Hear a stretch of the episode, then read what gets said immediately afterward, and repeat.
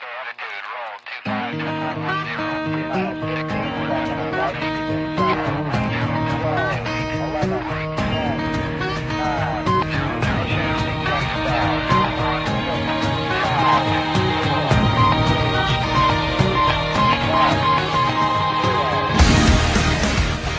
right. Good morning, everybody, and welcome to My Pursuit Podcast. My name is Mike, and I'm the host of the podcast.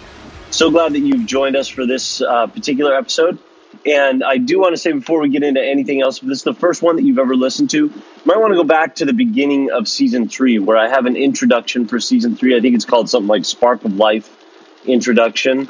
Um, that might be a good one to check out before you listen to anything else. Just so you know why we're doing what we're doing, what this is all about, and why we have a, the weird format that we do. Um, because to say it in the shortest way I, I can, um, what we're doing here is this is a devotional podcast. And what I'm sharing with you is I'm sharing with you my weekly devotional, which to you might sound a little bit weird. It might sound like I'm uh, really skimping on my devotions because aren't devotions supposed to be daily? You know, people have that feeling. And, and uh, what I had decided to do, because devotions for me had become nothing but a, you know, maybe a little bit of a learning experience where I would read scripture, you know, and I'd find stuff in there that was worth applying to my life. But I, you know, when you just have a day to do it, you, you can't always and don't always um, apply it to your life. In fact, you very much get out of the habit of doing that because there's just so much that you're reading every day that how how am I going to meaningfully not only apply it but continue to do it into the future? Um, and that's that's really what I saw as I was doing daily devotions. And so, what I've moved to in my own devotional life is staying with one scripture, one bit of scripture for the week, um, using that as my devotion for the entire week, where I continue during the week reading the same scripture, learning about that same scripture, and then trying to apply it. And what I found is that as I go through a week um, of applying scripture, that that's when I'll actually make it happen. Uh, because you know sometimes you'll find an application for scripture and you'll have one of those days where you never leave the house or you know you only go to work and then by the time you're home it's too late to do anything else and it's just hop in bed and go to sleep sort of thing you know? And um, i really want to apply this to my life in the way that you know god is really hoping to. And so that's what i'm doing. And for me i'm a bivocational pastor. So i work full-time outside of the church. I pastor a really cool uh, growing, interesting church here in uh, in Washington State. And in order to make that happen, so that we can support our family, um, my wife and I both work outside of the church, and I work full time outside the church. I'm the director of golf at a at a golf course. Uh, the director of golf and instruction, I guess, is my full title, and um, which is a job I, I very much love. And that puts me in a position where, you know, for the first 15 years of ministry that I was in, you know, I really never saw non Christians during the day unless I ran an errand to the store. You know, you're in a church all day and you're around Christians like full time. Um, but now working outside of the church full time, I'm in the position where I'm around unchurched or non Christian people a majority of the time. And so that really has caused me to want to learn how to apply my faith differently to my life and it's really caused me to see that as a pastor you know I, I, was a person who for years and years got up in front of a church and and you know gave people information about how to engage with the non-christian and unchurched culture around them. But i had no experience in doing that. And now here i am you know living that out and i really want to live these things by example. I, I want to do what i believe that god is calling us to do. And and so that's that's the reason for this pod, podcast is it is a um, it's kind of like a weekly journal of you know how I apply scripture and, and walk through it. And um, you know I, am doing this so that maybe it, it encourages you to do the same thing and to look at your job at, at, in the same way. To say that my job is an opportunity for me to share the gospel. My job is an opportunity for me to apply scripture and to see what living God's way does in the world around me and so that's what we're doing during this particular season and series. We're going through the Sermon on the Mount, and we're going just a little bit at a time through the Sermon on the Mount, and we're applying it to our lives.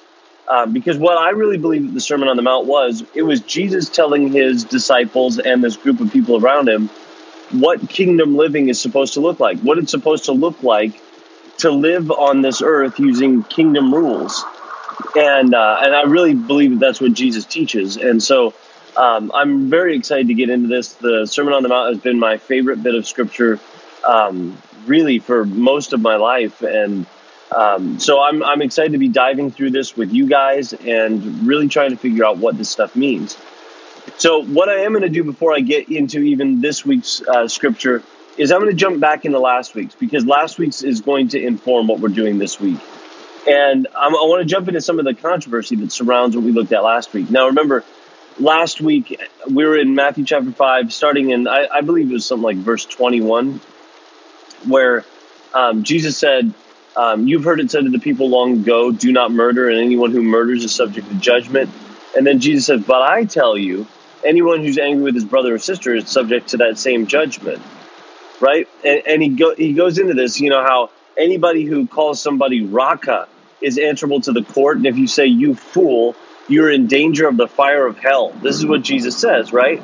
And then he goes into a couple examples about what he means when he says, you know, if you're at the altar offering your gift and they remember that your brother has something against you, um, leave your gift at the altar. First, go and be reconciled with, with your brother, and then come back and offer your gift, right? And then the second one, he talks about, you know, if your adversary is taking you to court, settle matters quickly with him while you're on the way to court, right? And he, he talks about, you know, that, that we should pay that before we're handed over to the judge and the judge hands us over to the um, to the centurion and, and, that we're locked up and thrown into jail. Um, and uh, I, I, think looking at this scripture has been very interesting to me because on Sunday when I spoke about this scripture, I got up and one of the first things I said because I didn't have to you know start off by saying you know murder's wrong where you know Jesus says that murder's wrong. Everybody knows that even if you're not a Christian, whatever culture you live in has some way of stating that murder's wrong and you shouldn't be murdering people. Um, but it was that next thought, the thought about anger, that really became the difficult one to share. And my my point on that one was to share on Sunday um, the other day. I I shared anger is not okay according to Jesus. Anger is not okay. Anger is a sin according to Jesus. Now, this this has brought about quite a few reactions from people. Reactions where people have said, "Wait, Mike, um, if if anger is a sin, what am I supposed to do? Because I just automatically get angry." And and I've had so many questions from people, and in fact, a lot of the questions that I've had from people have gone along these lines, where they've said, "Well, Mike, you said on on Sunday, you said at church." that anger is a sin, but I, I just I don't know that I agree. I don't know that we can actually keep ourselves from being angry. And my response to that is to first say, okay, number one, I, I just want to make this clear. I didn't say that anger is a sin. I didn't say that anger is not okay. Jesus said that, right? That that's what he said and when you're saying, okay, I, I don't believe that I can go through things without getting angry, I understand how, how we're saying, I don't believe I can do that. I've had people um, over the last two days say, I don't know that it's healthy to go through life trying to not be angry because isn't anger like cathartic? Isn't it helpful in some ways? Had people say that. And um, yeah, I've, I've had people just make it sound like I, I don't know that there's any possible way that we cannot be angry. And the thing that I have to keep going back to, and I said this on Sunday, um, was in in uh, his letter to to the church at Corinth. Paul says, you know, no temptation has seized you except that which is common to man, right? And and so he he says, um, you know, anytime that you're tempted, God will provide a way out. You know, God's going to give you a way to deal with temptation. And so when you feel the temptation to be angry, I want you to know there's a way out of that. But let me address one thing because, um, you know, I've had several questions of this. In fact, I had an email question that came to me, um, and and a few other questions. So let me let me kind of address this this this way.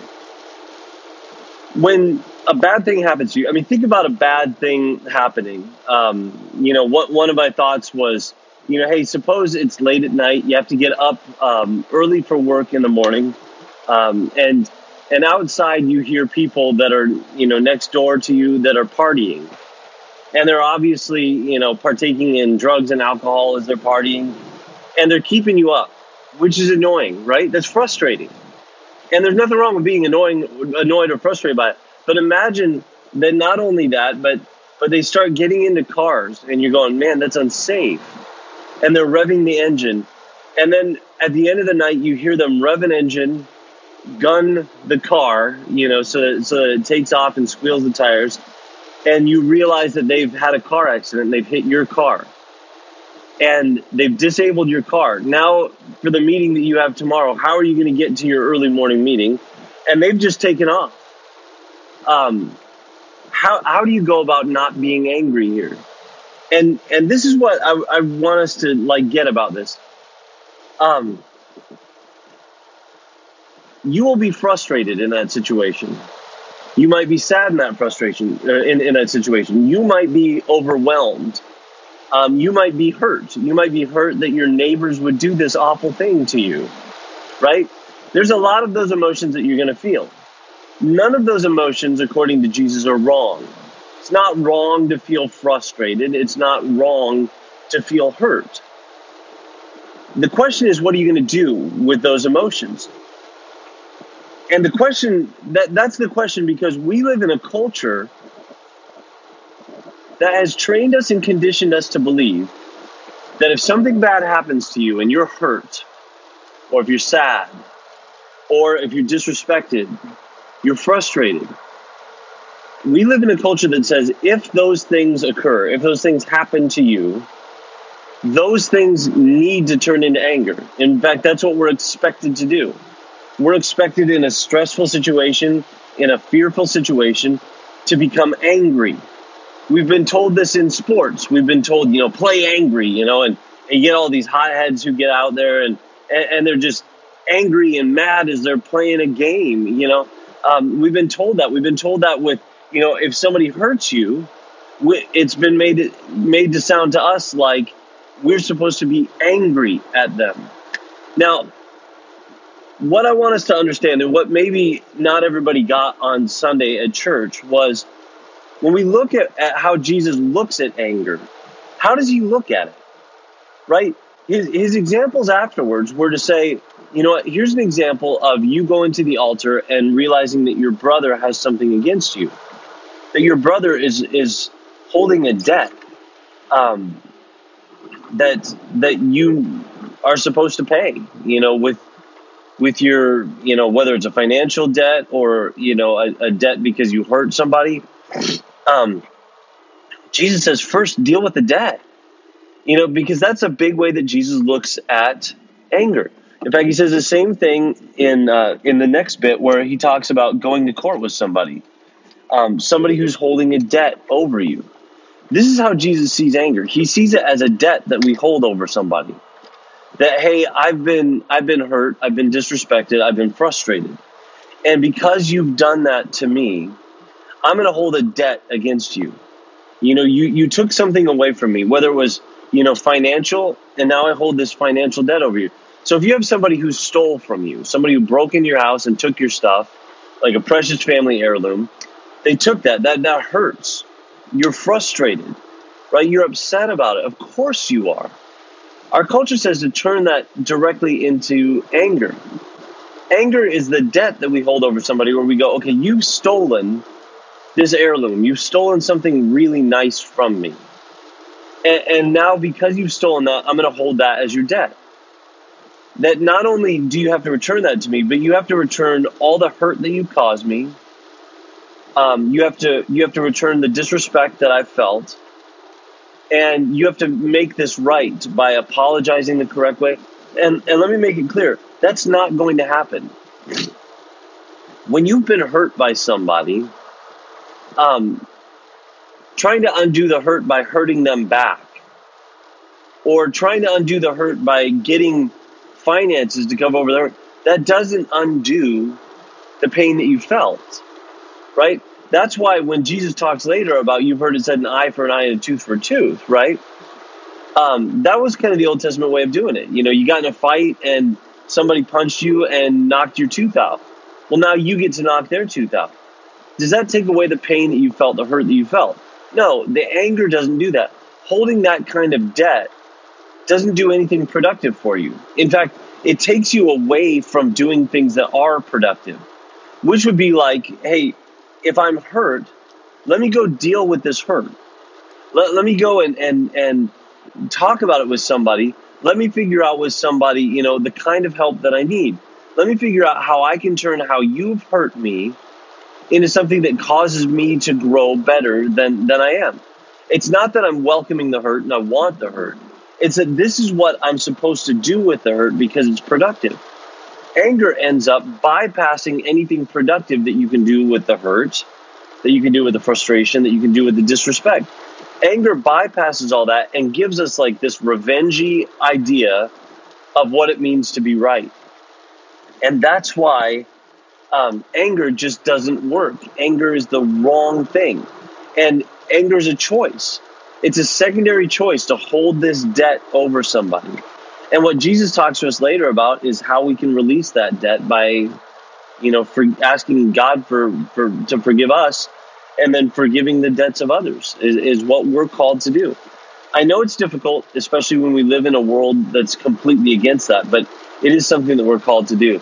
And I'm going to clarify this on, on Sunday as well. Um, I'll be clarifying this. So, um, but let me let me go just kind of one step further into the next scripture that we're going to look at this week, and I'm going to do this pretty quick. Um, the very next scripture, Jesus says, um, "You've heard it said, um, do not commit adultery." He says, "But I tell you, any man who looks at a woman lustfully has already committed adultery with her in his own heart." And then Jesus goes into, you know, if, if your right eye causes you to sin, gouge it out and throw it away. It's far better for you to lose one part of your body than for your whole body to go into hell.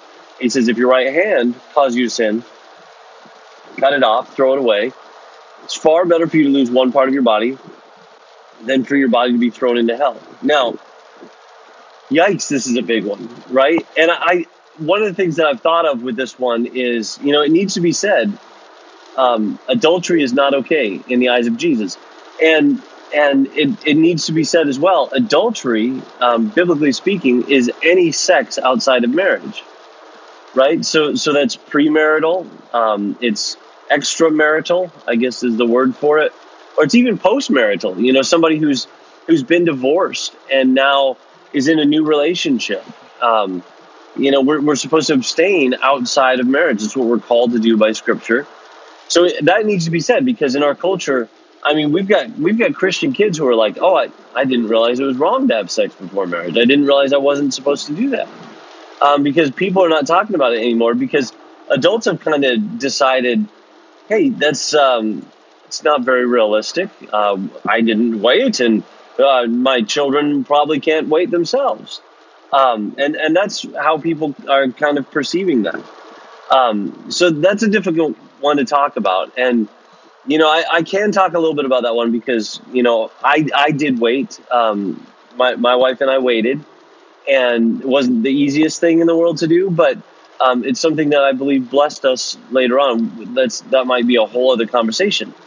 So it needs to be said, adultery is not okay, but it also needs to be said, lust is not okay. And I want you to understand that just as we talked about anger being a secondary emotion, a lot of times that's what lust has become in our culture. We live in a culture that says if you are physically attracted to another person, that that that should turn into lust. This desire for I mean, and and I'm I'm trying not to be R or PG thirteen, but we're going to have to say the the sex word once or twice here.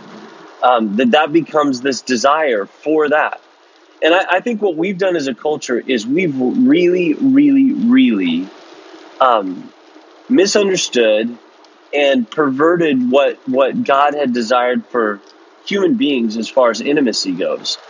Because God created humans with a need for intimacy with Him and a need for intimacy with each other. In fact, when He created Adam and Eve in the garden, they were both naked, and they they weren't they weren't ashamed of their nakedness because they they were people who who now had nothing between them. Um, they they knew and understood each other fully, you know, because they could see each other fully.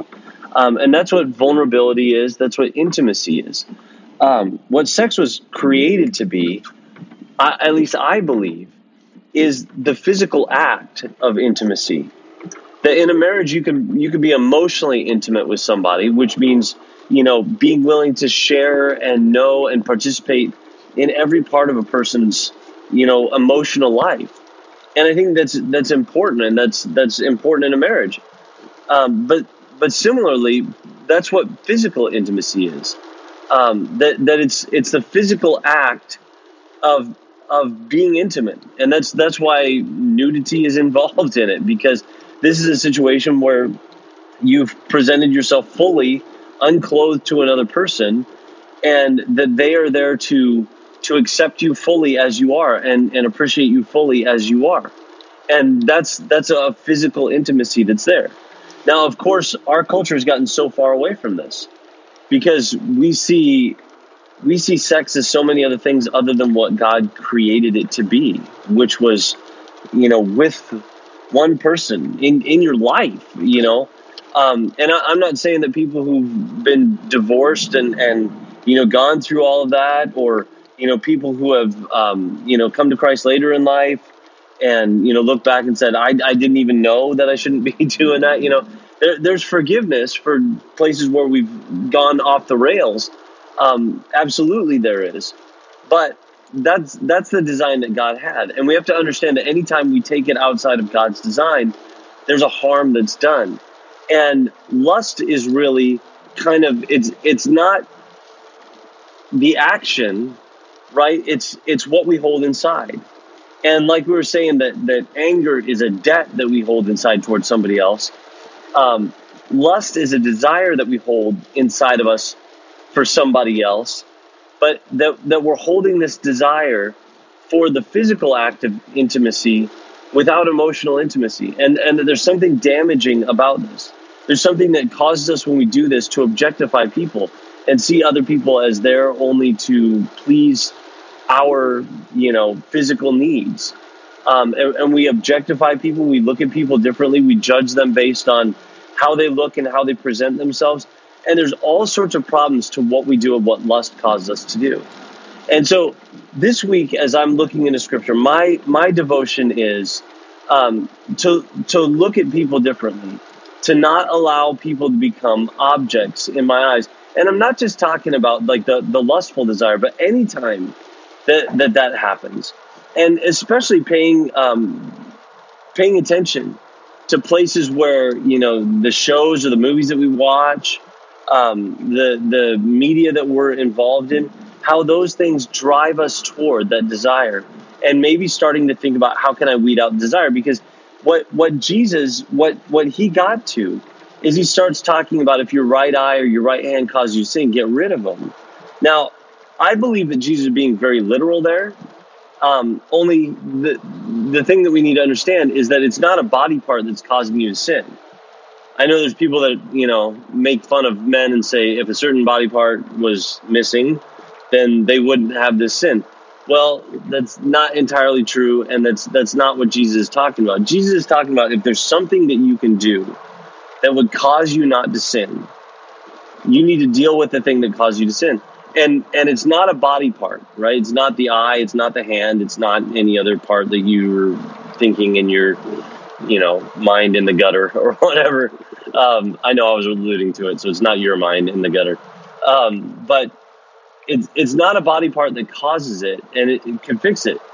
What what Jesus is saying is, if it was as easy as as cutting off an eye or cutting out an eye or gouging off a, a hand, that that would be great. Okay, do that, but that's not how easy it is. What we're called to do is we're called to deal with the root of the problem, which is inside of our heart. And that's why Jesus says, you know, if, if a man looks at a woman lustfully, he's already committed adultery with her in his heart. Our heart is the place that we really need to do this gouging and cutting. We really need to get into understanding what have I allowed into my heart and how has that impacted how I view others and how I talk about others. So that's what I want you to be thinking of this week. And that's what I'm going to be thinking of this week. And I'm going to see how this evolves because I really want to think about the different ways in which um, I I tend to probably um, objectify people. I'm not even just talking about in a lustful way. How that's what our heart condition is, and how can we get our hearts on the right track as far as seeing people the way that God created them to be? So that's my challenge, um, and I'll get back to you and let you know at the end of the week how this goes. We'll, we'll just kind of start seeing how it goes. But anyway, I'm so glad that you guys are listening. I'm looking forward to getting back with you guys at the end of the week.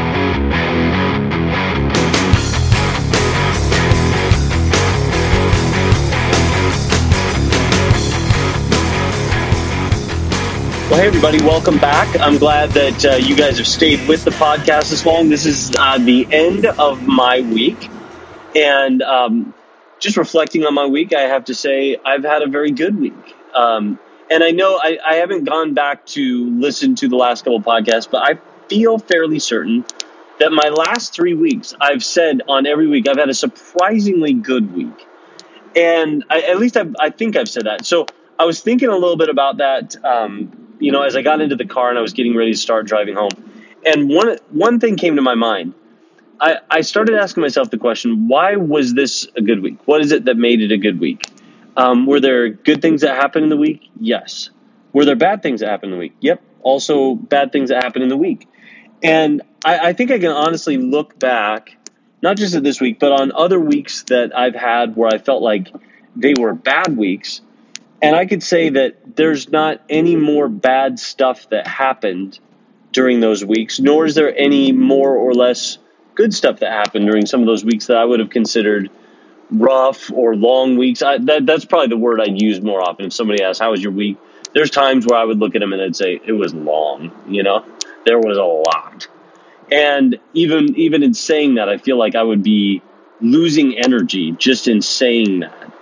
Um, but the reason why I say that is because one, one of the things I think I've discovered and been thinking about a little bit um, as I've started this drive before I started recording this is my best weeks are weeks that I feel like I've made personal progress. Um, does that make sense? Weeks where I feel like I've I've stuck to the plan and I've done, you know, uh, physically, spiritually, emotionally, some of the stuff that I was supposed to do in order to move forward. And on weeks where I feel like I've moved forward, even when bad stuff has happened during that week, um, I feel like I've had a really good week. And so uh, maybe I, maybe that's something that um, that you might need to hear right now is that like you know if you're going through a lot of these weeks and you're feeling like uh you know um, that was a long week and you know I have nothing but bad weeks start thinking about what am I doing for the sake of, of personal growth? And if you really feel yourself moving forward and growing forward, I really believe that that you will have more good weeks than bad weeks, and that your weeks will be more meaningful, which is what makes them good. Um, so I've had a good week for a lot of different reasons this this week, um, and a lot of them have to do with growth. So during this week, um, the theme, obviously, that came out of scripture that we were looking at this week is where Jesus talks about adultery and lust. And um, I want to be very honest with you. This week, I did not commit adultery. Um, three cheers from me, right? Uh, that's not what we were thinking, right? The goal wasn't just to keep from committing adultery. Same with last week. The goal at the end of the week wasn't to get through the week without murdering, right? Um, I normally do that on a week. and I hope that you always do it. And I, yes, I always do it. I, I have not murdered, um, but still, the anger thing is a big challenge, right? And say the same thing is true with the adultery thing. Um, hopefully, most of us get through the week and we go, "Hey, no adultery this week." Um, but if we're being honest, there's probably a lot of us that would say, "How would I do with the other thing? How would I do with the lust thing?" And uh, let me kind of tell you where my mind has gone with these things over the last couple of weeks. What I've noticed is that, and let's start with the anger thing, and we talked a little bit about this at the beginning of the podcast. There are some emotions that we feel that our culture has told us need to lead to anger, right? And, and so if you're hurt or if you're disrespected, you feel like that's supposed to become anger. Like I'm supposed, I'm supposed to be angry. So that's where where we go in those circumstances. We become angry. and we allow ourselves to hold that debt, which is what we talked about anger being all about. Um, I believe the same thing is true with lust, by the way.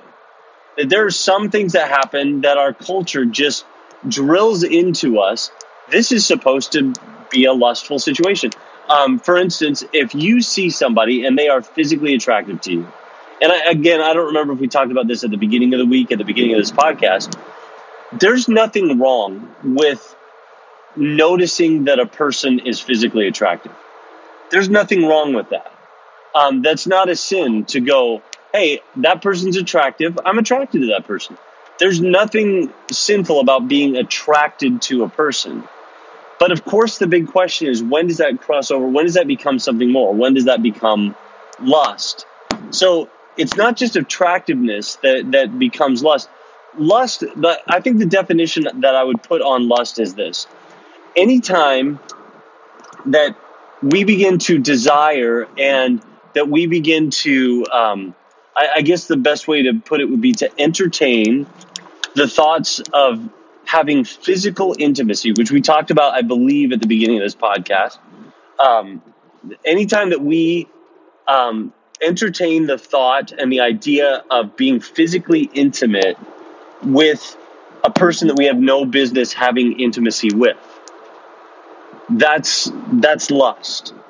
Okay, so so it's lust if you know you're before you're married, and hey, even if you're in love with somebody, if if all you can do is like dream about the the physical intimacy part, um, there's lust in that. There, there's part of you that needs to look at that relationship and say, you know what, this is the time of relationship where we are showing self control, where we're abstaining from something, even though that we know it's going to be there one day and it's going to happen one day. We abstain from it in order to practice self control. Because one of the things that I've, and I've told a bunch of people this when they've come to me to ask about premarital counseling, I'll sit down with them. And one of the things that I will point out is hey, if the person that you're engaged to um, or that you're thinking about marrying, if they haven't been self controlled before marriage, like what, what tells you that they're going to be self controlled in marriage? Practicing self control before marriage is, is a big deal. Now, with all that, um, and this is like a whole other topic, but um, you know, I, I guarantee that there's going to be people who hear that and go, "Hey, you know what? I experienced physical intimacy before marriage. Um, like, did I just ruin myself? Did I just ruin everything?" And and I think there's been a lot of kind of Christian myths and a lot of kind of Christian cliches that have surrounded the thought of premarital sex. And so let, let me say this just because you've crossed that line and done something that you now understand, like maybe I shouldn't have done that. Maybe it would have been best had I not done that. It doesn't mean that you're ruined. It doesn't mean that your relationship is ruined. It does mean that you're in need of repentance. It, it means that you're in need of saying, hey, you know what, that wasn't right. Maybe I didn't even know it wasn't right. Um, but it, it wasn't right. I wish that I would have exercised some self control there and now you know is a time where I'm going to have to learn to build up that self control in another way, um, which which is completely wonderful and great if you're to that point. Um, then you're learning some of the stuff that that hopefully you would have learned had you abstained, you know, before marriage. So again, I, I know that kind of the Christian subculture has judged people harshly for being premaritally intimate. Um, I, I, think it's time to to like still hold to that standard and say that that is the standard and that's the correct standard. However, we shouldn't make people feel that because they've crossed a line that they're no longer welcome in a church or that they're not the kind of Christian that God wants them to be. That you can totally redeem that.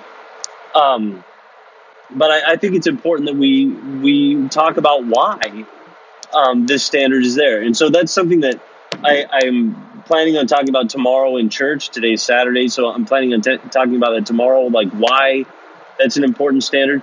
But as far as the lust thing goes, there needs to be some times that, that we look at how we view other people.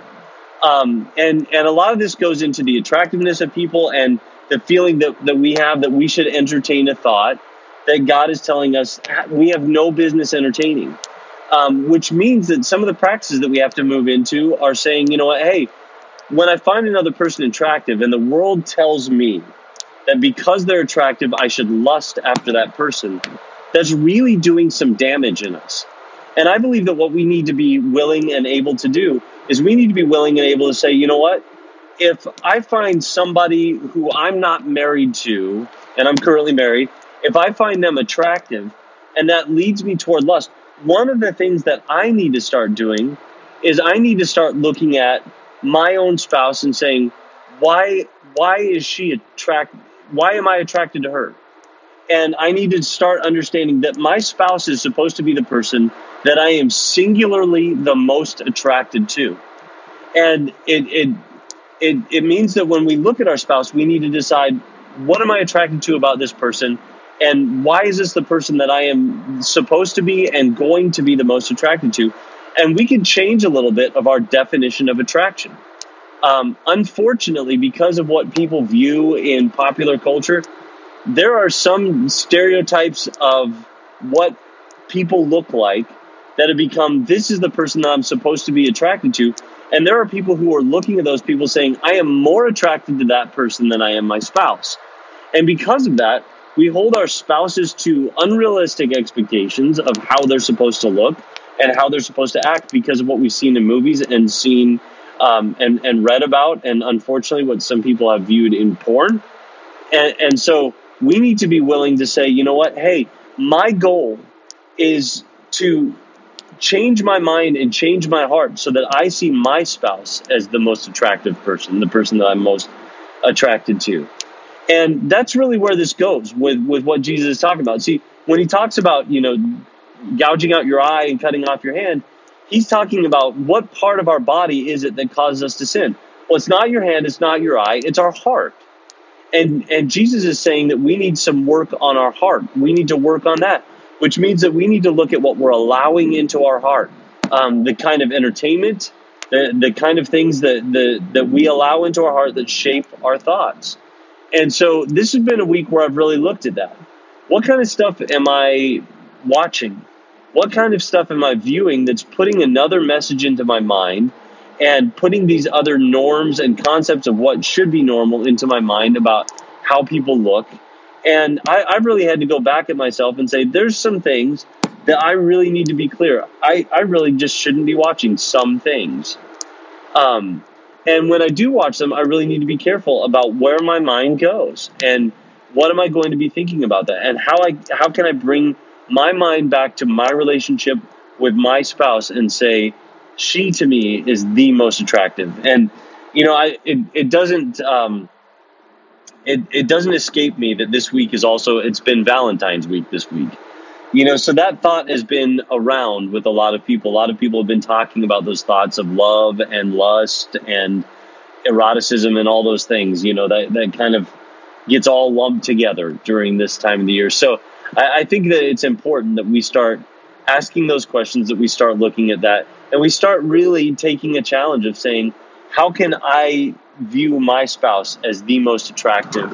And how can I change the fact that you know how, how can I change what I'm attracted to? And start saying my spouse is the most attractive person that I know, and she's attractive because you know because we have that intimacy because she knows me fully and I know her fully because she's accepted me fully and and I've accepted her fully.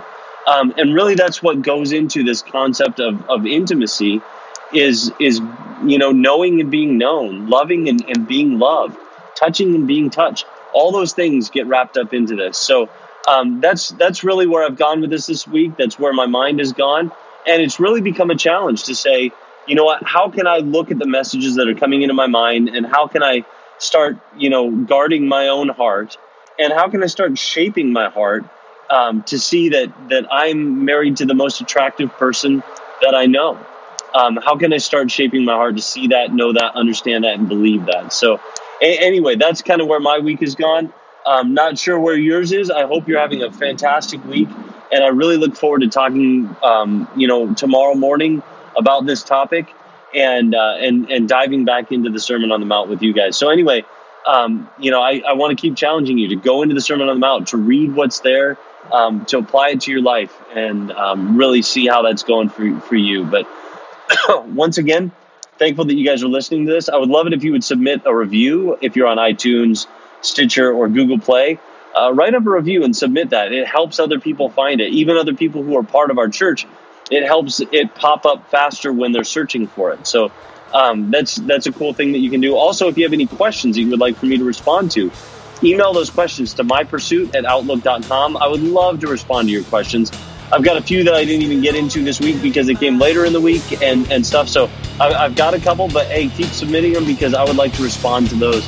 Um, but anyway, once again, I'm, I'm just thrilled that you guys are listening to this and uh, look forward to seeing you guys and talking to you soon. Um, thanks a lot. Bye.